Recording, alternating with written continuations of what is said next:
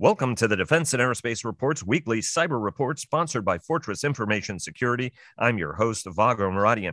And joining us today is retired United States Navy Admiral Mike Rogers, the former director of the National Security Agency and a former commander of U.S. Cyber Command. He is now a cyber consultant and also serves as the chairman of the advisory board of cybersecurity firm Claroty.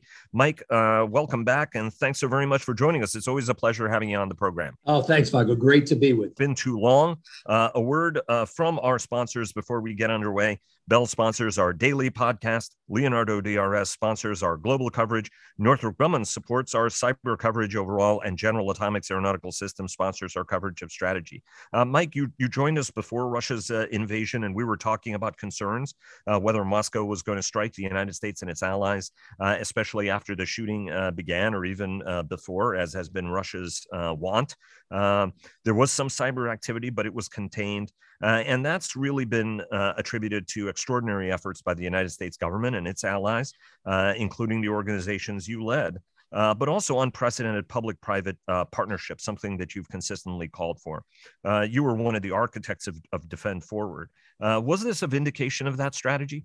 I don't know if I, I, would say it was a vindication, but I remain very comfortable with the strategy. That I think it is a very, it outlines a very prudent set of rationales and thoughts about how cyber and America's capability in cyber should be enhanced, about the importance of partnerships, about the fact that, look, if we want to understand this dynamic, we need to be in the domain and we need to be in the domain forward, not just in the US waiting for things to happen. We want to generate deep knowledge of the adversary or adversaries, the actors out there.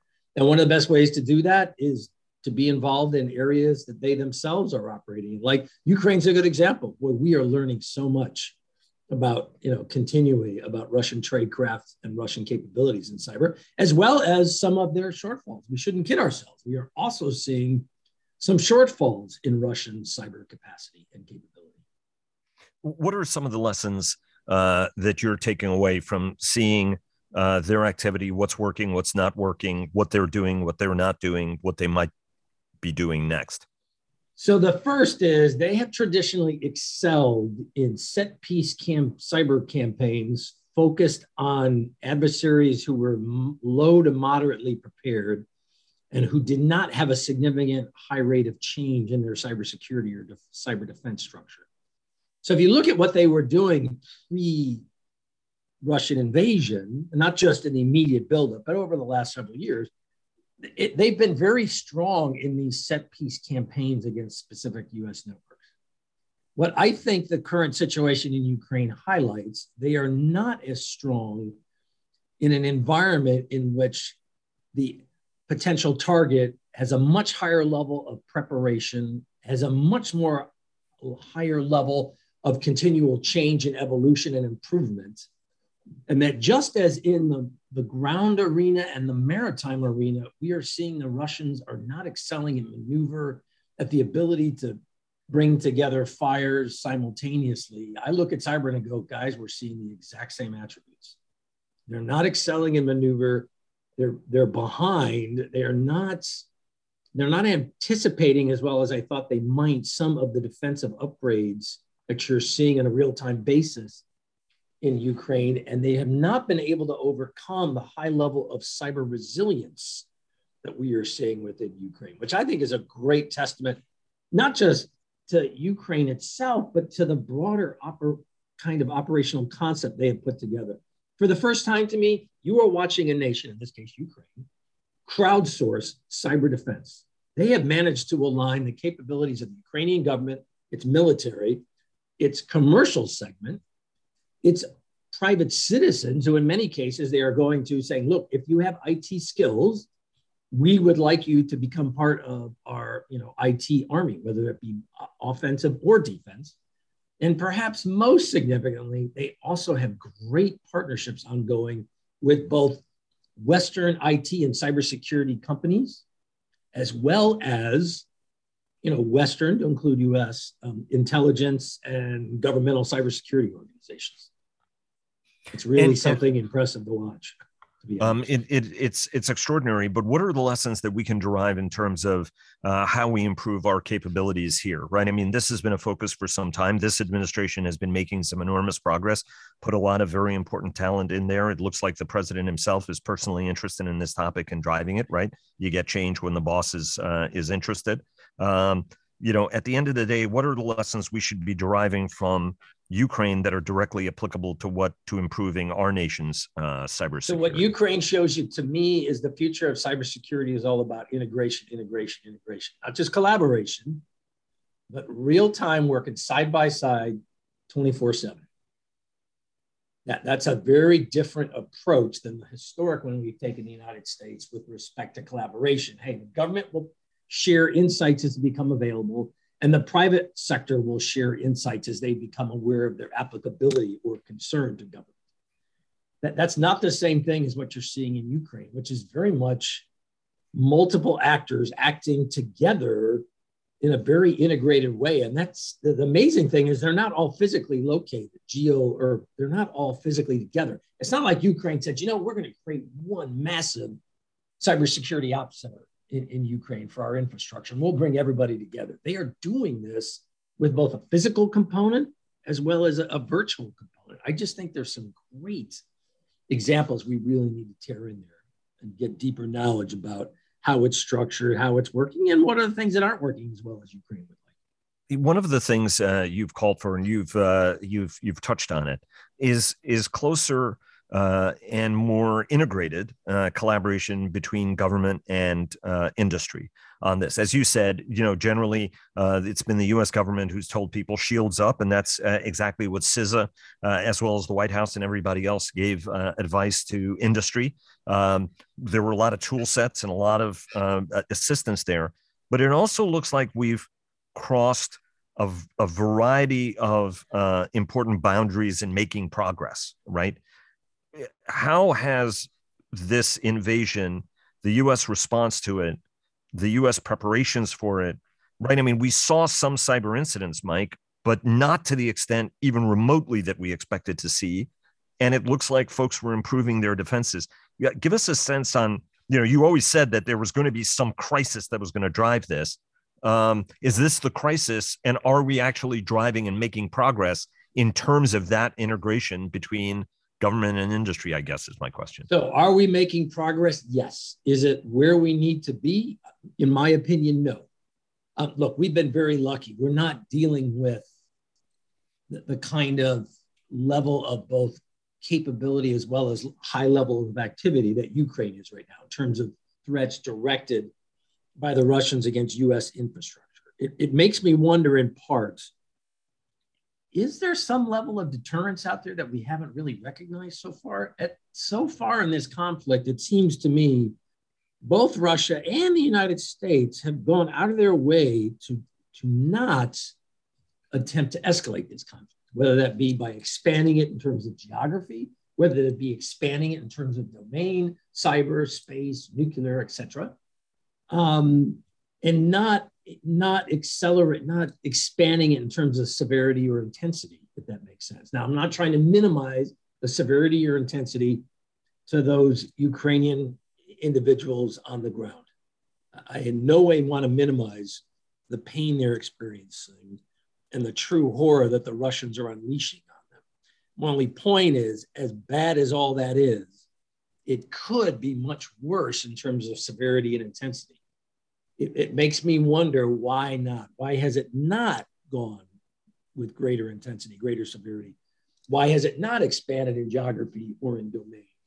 And it, it, it does make me wonder perhaps are we seeing some level of deterrence, even though I, I wouldn't necessarily call it cyber deterrence, but are we seeing some level of deterrence? You know, is the fact that the US government has been very aggressive about trying to help the US private sector prepare for potential activity on the part of the Russians and others. You've seen warnings about China, for example, in the last week.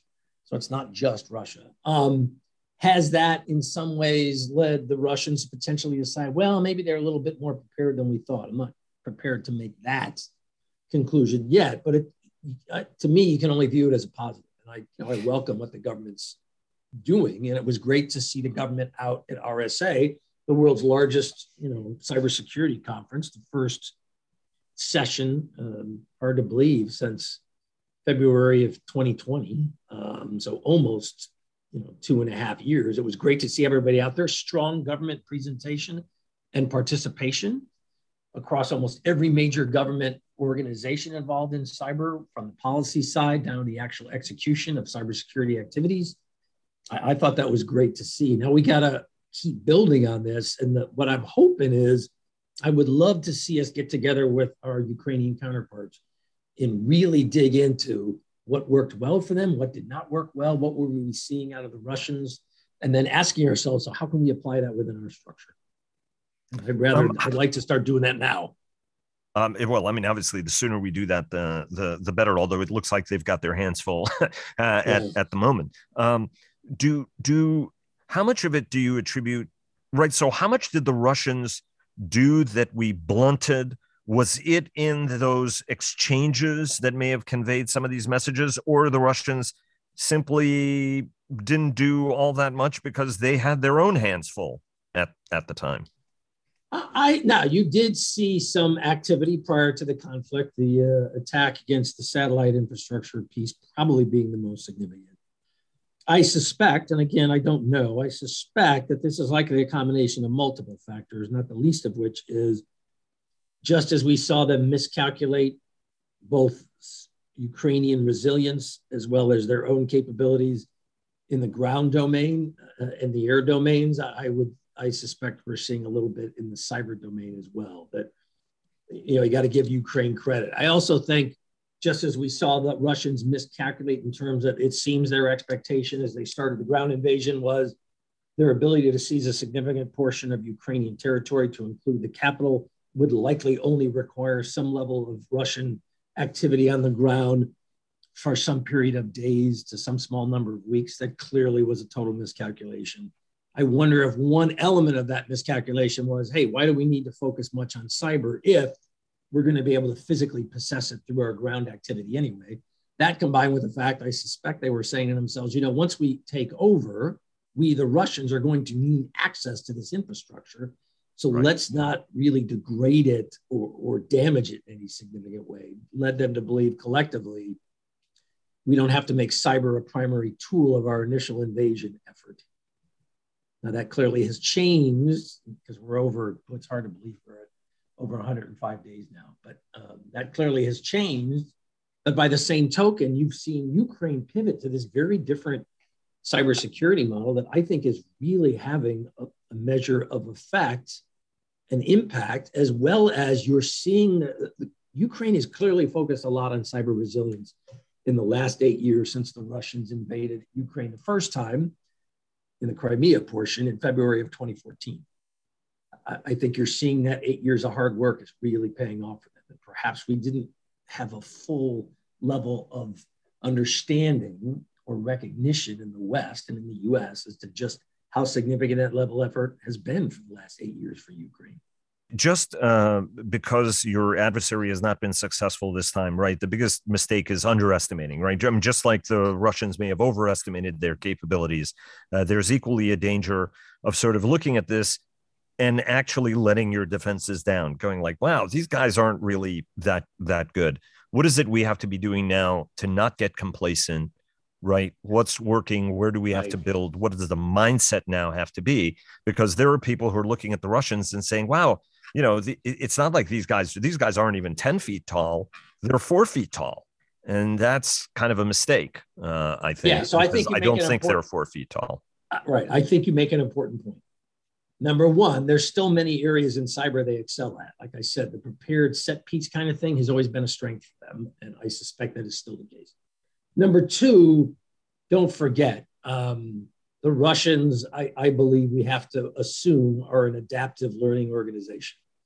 Nothing teaches like failure. And so I would expect that they were they are going to look to come out of this better from a cyber perspective. And so I would think that they are looking at hopefully, I would think if I was in their shoes, I would be asking myself, so what has not worked as well as we thought it would? How do we change that? you know, one of my takeaways is I'm watching them with cyber and I'm thinking, you seem to be so totally separating cyber from battlefield activities. I look at the way we, for example, we have, we, the US, has publicly acknowledged that we use cyber offensively uh, against ISIS. Every single cyber mission we ever executed, we always worked with and coordinated through the Joint, Joint Task Force commander in Iraq, as well as the theater commander it with CENTCOM, SOCOM for Syria. We always coordinated our cyber events, our cyber fire. So they were totally integrated with the ground schema maneuver, the air side, and the broader strategic you know, effort or end state that CENTCOM and the JTF commander were trying to achieve. I look at what's going on in Ukraine and I think to myself, you guys are not integrating cyber into your traditional kinetic operations. It's like you're treating this as something totally separate, seemingly to me. Now, part of that is, you know, the Russians opted to focus much of their cyber capacity and capability within their intelligence structures right. not necessarily within their traditional warfighting structures. One reason in the US why we felt we needed to create a very traditional warfighting organization with expertise in cyber, hence was born US Cyber Command. I, I haven't really seen that same approach on the Russian side. And to me, it is a real shortfall for them. They're just not integrating cyber to, with great effect into their broader efforts on the ground and in the air with respect to this conflict. Um, I, and I should point out, Keith Alexander, your predecessor, was the first uh, U.S. Cyber Command uh, commander. Um, hey, you, can I, before I forget, can I make yeah, another comment? Of course. This really was very common at RSA.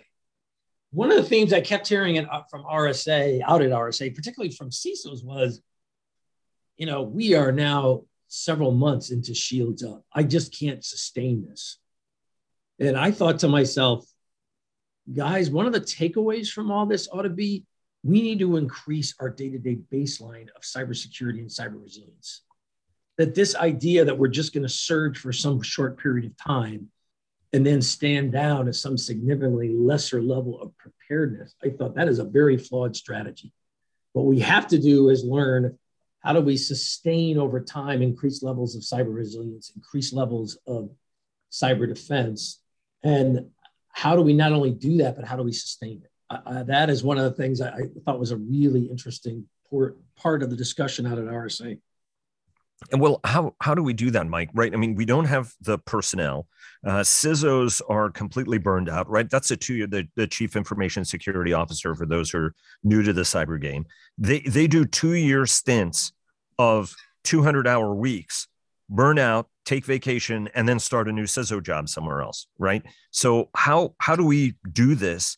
Um, and also from an investment level, right? I mean, I've heard from some companies, right? I mean, this is a burden. We're spending a lot of money to be shields up, right? So it's not even seen as organic, right? There's an investment component to, to, to that. Um, how do we need to structure ourselves? How do we need to think about it? And then how do we have to think about the manpower challenge? Monty uh, Montgomery, uh, Admiral Mark Montgomery, uh, the uh, senior advisor to the Cyber uh, Space Solarium Commission, joined us with his workforce study. Uh, and we're going to have Philip Niedermeyer on next week to talk about the National Cyber Group and the extraordinary work he's doing in building up cyber education. But how do we have to think about workforce? Because this is grinding people down and at the end of the day, if you don't have the bodies to throw at it, right, there's a role for automation, there's a role for technology, but there's also a role for people. And we're not generating those people fast enough. So, how so, is it we do this? So, my first comment would be this is not about an industrial age metric about, well, how many hours a week are you working? I'm like, guys, we have got to work smarter, not harder. We are not going to close the manpower gap in a meaningful way in the near term. I could well well be wrong, but everything I've seen would suggest to me, guys, this is at least a condition that's going to be in place for years. We're not going to fix this in the next six to 24 months. So we got to build strategies that are not predicated on, well, I'm just going to work an 80 hour week. That is just not sustainable. So to me, this is a question about prioritization. It's a question about the application of technology. It's a question about so, what can we do to potentially grow the workforce? Look, not everybody has to be a cyber engineer. What are the tasks that we can create a pool of manpower that perhaps takes some lesser level of cyber knowledge that we can then free up people with perhaps broader experiences, deeper knowledge, and we can maximize them. I will say one of the things that always frustrated me, I thought we had a poor application plan for human capital. At, times I would watch this and go, guys, we're using people to do functions that we ought to automate. Pattern recognition, what are we using people for that for? Technology should enable us to address that. Now, not with some level of people, I understand that, but I think part of the problem is we're not quite as effective and as efficient with the use of people as we could. Number two, we've got to prioritize. Look, you can't do everything. So part of this to me starts with a focus on prioritization. What element within this structure has the most impact on the ability of the organization to execute its mission? And as such, how is that prioritization reflected in our cybersecurity strategy? And then lastly, resilience is about much more than just a cyber workforce. To me, if we increased our level in resiliency, it would be a good return. It would enable us to overcome some of these personal personnel challenges that we have. And it also would address some of the resource challenges that, that we're dealing with. But there is no doubt what this conflict shows us, in part to me, is that cybersecurity is a fundamental bedrock of the world that we're living in. And if you think you can take the same approach you did five years ago, 10 years ago, the same level of investment, the same number of people, I'm going, guys, I, history would suggest that's not going to work well. So, what does resilience look like, and what do people need to be doing in the immediate few months? Right? I mean, these guys are saying, right, the burden is uh, is tough. I just can't take it anymore. Right? They're not going to find more people it's not purely a money issue. So what is it? How what's what what do folks need to be doing, Mike, in this immediate period before we get to a better sort of collaborative integrated nirvana? So two things. Number one, to me, start with the basics of cyber hygiene. It, it amazes me, having had to respond to so many incidents over the course of my career. It always amazed me about invariably we found the fundamentals were miss were lacking You've got connectivity that you don't really know is there. You've given way too much access. You've, you've made access levels way too broad within your organization. So I always tell people start with the basics. If you get the fundamentals right, you get a higher, much higher probability of success. Number one. Number two, prioritize, prioritize, prioritize. The prioritization should be driven by the outcomes for the business of the organization you're trying to drive. I still at times watch too many cybersecurity organizations where I think to myself, are your priorities aligned with the priorities of your CEO and your chief operating officer? If I asked your CEO or your chief operating officer, what are the most important components of this business in terms of our ability to execute its, its business or mission outcomes? And I asked the CISO that question, and I looked at how he or she had built their cybersecurity strategy around that set of prioritizations. Would they be the same? in my experience, they normally are not. And that's not a good thing. I also believe that what resilience involves is so much more than just that CISO or IT or OT team. Resilience is designed to help bring together the broader set of capabilities and prioritizations within the organization. It helps alleviate some of the pressure that exists on those IT and those CISO, CISO teams. That is one of the ways to me how you help address this. Man, I am just burning out. I'm burning out my people. You can't expect some small subset of an organization to be the only ones accountable or focused or, or even dealing with cybersecurity. That's not going to work. Indeed, right. I mean, at some point, you know, just putting your nose to the grindstone is not an option. All you get is a shorter yeah. nose, as as the uh, old uh, ad uh, used to say. And the um, stone doesn't seem to move very far when you do that. stone, no, no, it's it's not quite as resilient as we would like it to be. Uh, let me ask you. Uh, you you spent uh, obviously you started your career as an illustrious surface warrior, but you went into the crypto community and then to the intelligence community, and then like every good crypto guy, got assigned cyber duties, and and there you ended up with uh, what was a, a terrific career. Um, what's the line, Mike, about what we share and what we do not share? The the Biden administration has been very open about sharing intelligence, shape, uh, deter. Um, you know, make sure you're on the right side of the information uh, challenge. Our Ukrainian allies were not uh, taking the threat perhaps as seriously as they should have. Our European allies dismissed it. It all t- turned out to be uh, actually true. Uh, and there's a concern about burning bridges in the course of doing that. Um, and and then I have a follow up question about how much we should be communicating and how much we and, and what we should be saying and what we shouldn't be saying. Is there a danger here from your standpoint? Have we shared too much? Um, what's that line? Um, and and and how do you determine it? Because you know you were in the chair uh, at a very very difficult time with a lot of the Snowden disclosures. We weren't didn't fully know what he had fully what he fully had, uh, and that limited the ability to respond uh, clearly. Anyway, talk to us a little bit about the the challenge of of communicating classified information and what those lines should be. So as you're trying to figure out well, I was part of these discussions in the White House many, many times. You're trying to figure out what type, what, um, how much, what restrictions, if any, do you put on who has access to the intelligence you share? Do you restrict how it is used? One of the things I always try to remind people is remember, not all intelligence is the same here from a risk perspective. As I used to tell my SIGINT or signals intelligence counterparts, guys, our ability to gain access to intelligence is largely technical in nature. There is not as strong a human component. So I always felt comfortable. Look, we all in the SIGINT world, we lose and regain access all the time for a variety of reasons. On the other hand, I used to remind my SIGINT teammates look, for our humans, human intelligence teammates, it is a very different paradigm. Guys, there's a man or a woman that is the ultimate source of that knowledge and insight.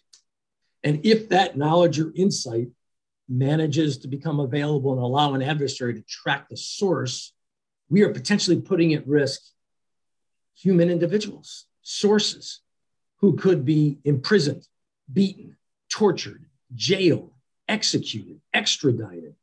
I said it's a very different calculation. So, one of my first points was always not all intelligence is the same from a risk perspective in terms of what you're going to share with others. I think this administration has done a very good job of asking itself what is a reasonable level of risk. And I think importantly, they've also spent a lot of, in terms of sharing intelligence. I think another area they don't get enough credit for is they also set up the mechanisms, if you will, to share that intelligence. They've created some really interesting network structures and mechanisms to actually move information or intelligence from the US to Ukraine, both within Kiev and uh, more broadly out at an operational level forward in the battle space. I think that's been a real strength. There's some great lessons there for the future. In terms of the, well, have, you know, are we being too public? Are, are we saying too much? Look, clearly there was a deterrence value here. We were trying to highlight to the Russians ahead of their invasion look, we have good insight and knowledge about what you are contemplating you are not going to surprise us. And we are not going to allow you to gain some sort of informational advantage. Instead, we said, look, this is the kind of activity you're going to see. We're trying to negate that advantage while we're also trying to potentially deter them, to make them understand, look, we know what you're going to do. You really don't want to go through with it. The deterrence piece clearly did not work. We, we did not deter the Russians from invading. I think the information component, though, in terms of influence, in terms of the messaging part, proved to be very very effective. Now, clearly, there's an ongoing discussion in the cyber arena about, well, how forthcoming should we be about just what we're doing? The defensive support we are providing, as well as the offensive activities that we are engaged in vis a vis cyber with respect to Russia. And, uh, you know, my, my successor has acknowledged publicly hey, the United States has engaged in the use of cyber offensively with respect to Russia and this conflict. Um, I had a similar, boy, I can remember a similar discussion when I was in the chair about we had never previously acknowledged that we were had used cyber offensively, if you will, in a military context prior to the campaign against ISIS. I, for one, was pushing aggressively with the then Secretary of Defense was, sir, we need to publicly acknowledge this. I think we want to show ISIS that we're going to contest them in every domain. But quite frankly, I want to signal every other nation in the world look, the United States has cyber capacity from an offensive perspective. We will use it if we believe it is appropriate. Now, we will also be very measured and very specific and very careful about how we use it. but I thought there was value in, in acknowledging that. Um, let me ask one uh, follow up, and I know your time is short and you've got to go, so this is the last one. Um, where does that last one lie right? I mean i think everybody understands that the united states and and your former organizations both uh, mike have been uh, giving extraordinary uh, support along with our allies and partners. It's it's no surprise that gchq is also engaged in this battle as are a number of other uh, important uh, allies uh, and partners that we have in europe and and elsewhere. Um, ultimately the Russians, right? I mean, we have been telegraphing that we are not at war with the Russians. I can completely understand what General Nakasone said, and, uh, you know, uh, and also this disclosure, for example, that the FBI made, right, that we have rounded up Russian malware worldwide. That was an extraordinary operation, and it was an important reassurance for people that hey, there's a lot of malware out there, and we've gone out there and we've collected uh, all of that from servers around the world. You and I discussed that many times about mm-hmm. the, the potential uh, landmine danger that existed there. Uh, and so it was a global service that the United States um, performed. Where is that line? Because the Russians have been in active offensive operations against the United States for a long time, which you could have argued were casus belli. Uh, and now the Russians were able to turn what General Nakasone said around and say, aha, see, uh, they are conducting offensive operations. What what's the line? What's the way to characterize it, and what are the benefits uh, of of of that disclosure? I guess I'm picking a little bit further on on, on what you yeah. just said because there is this sense of on stuff like that you might be best just not discussing it, but also he's right. you know a very seasoned professional and knows what he's doing. So I think an acknowledgement of the activity was reasonable. I would not go into much detail. You saw the same issue play out, for example. Remember about boy, six weeks ago now, we had this issue come up with hey, the Americans are, are sharing operational intelligence that the Ukrainians are using to direct kinetic fires on the battlefield. Then the story became hey, look, is the United States helping Ukraine to target and kill Russian general officers? You know, again, part of my comment is, guys, we do not want to get into any specifics here. What we ought to acknowledge is that what we are doing broadly, the specific tenets of it, the, the specific applications, that to me starts to get in the classified arena where I personally am just not comfortable with going into details. I think that the, the negatives with that far outweigh the positives. I think a simple acknowledgement is prudent or reasonable but I wouldn't go into any of the details about, okay, so how are you applying cyber offensively? What targets are you going after? How effective has it been? What is your battle damage assessment methodology?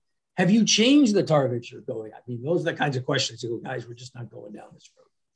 Uh, yeah, I mean, it was it was interesting because uh, there was an acknowledgement we were giving them intelligence, and then it was okay. Well, they used that intelligence to sink the Moskva and to kill Dehergen and kill uh, general officers. But I mean, that's what happens when you share intelligence with an ally and partner. They're going to use that intelligence in any way they deem fit, uh, and that's the reason why intelligence is considered a strategic weapon in many respects, right? I mean, so yeah, yeah. Um, you know, so uh, you know, if you're if you're sharing it for them, I mean, my my my attitude a little bit to this, Mike, is don't don't attack your peaceful neighbor and we we won't really have a problem and the rest exactly. of the world won't won't target you right? I mean, fair enough. I was like look remember what precipitated such activity and were you not engaged in this activity? We would not be engaged in this activity ourselves exactly. Uh, mike thanks very much. It's always an honor and pleasure having you on the program uh, and uh, certainly already look forward to having you back on again soon. Thanks so very much and bon voyage. No thanks. Have a great day Vago. thank you very much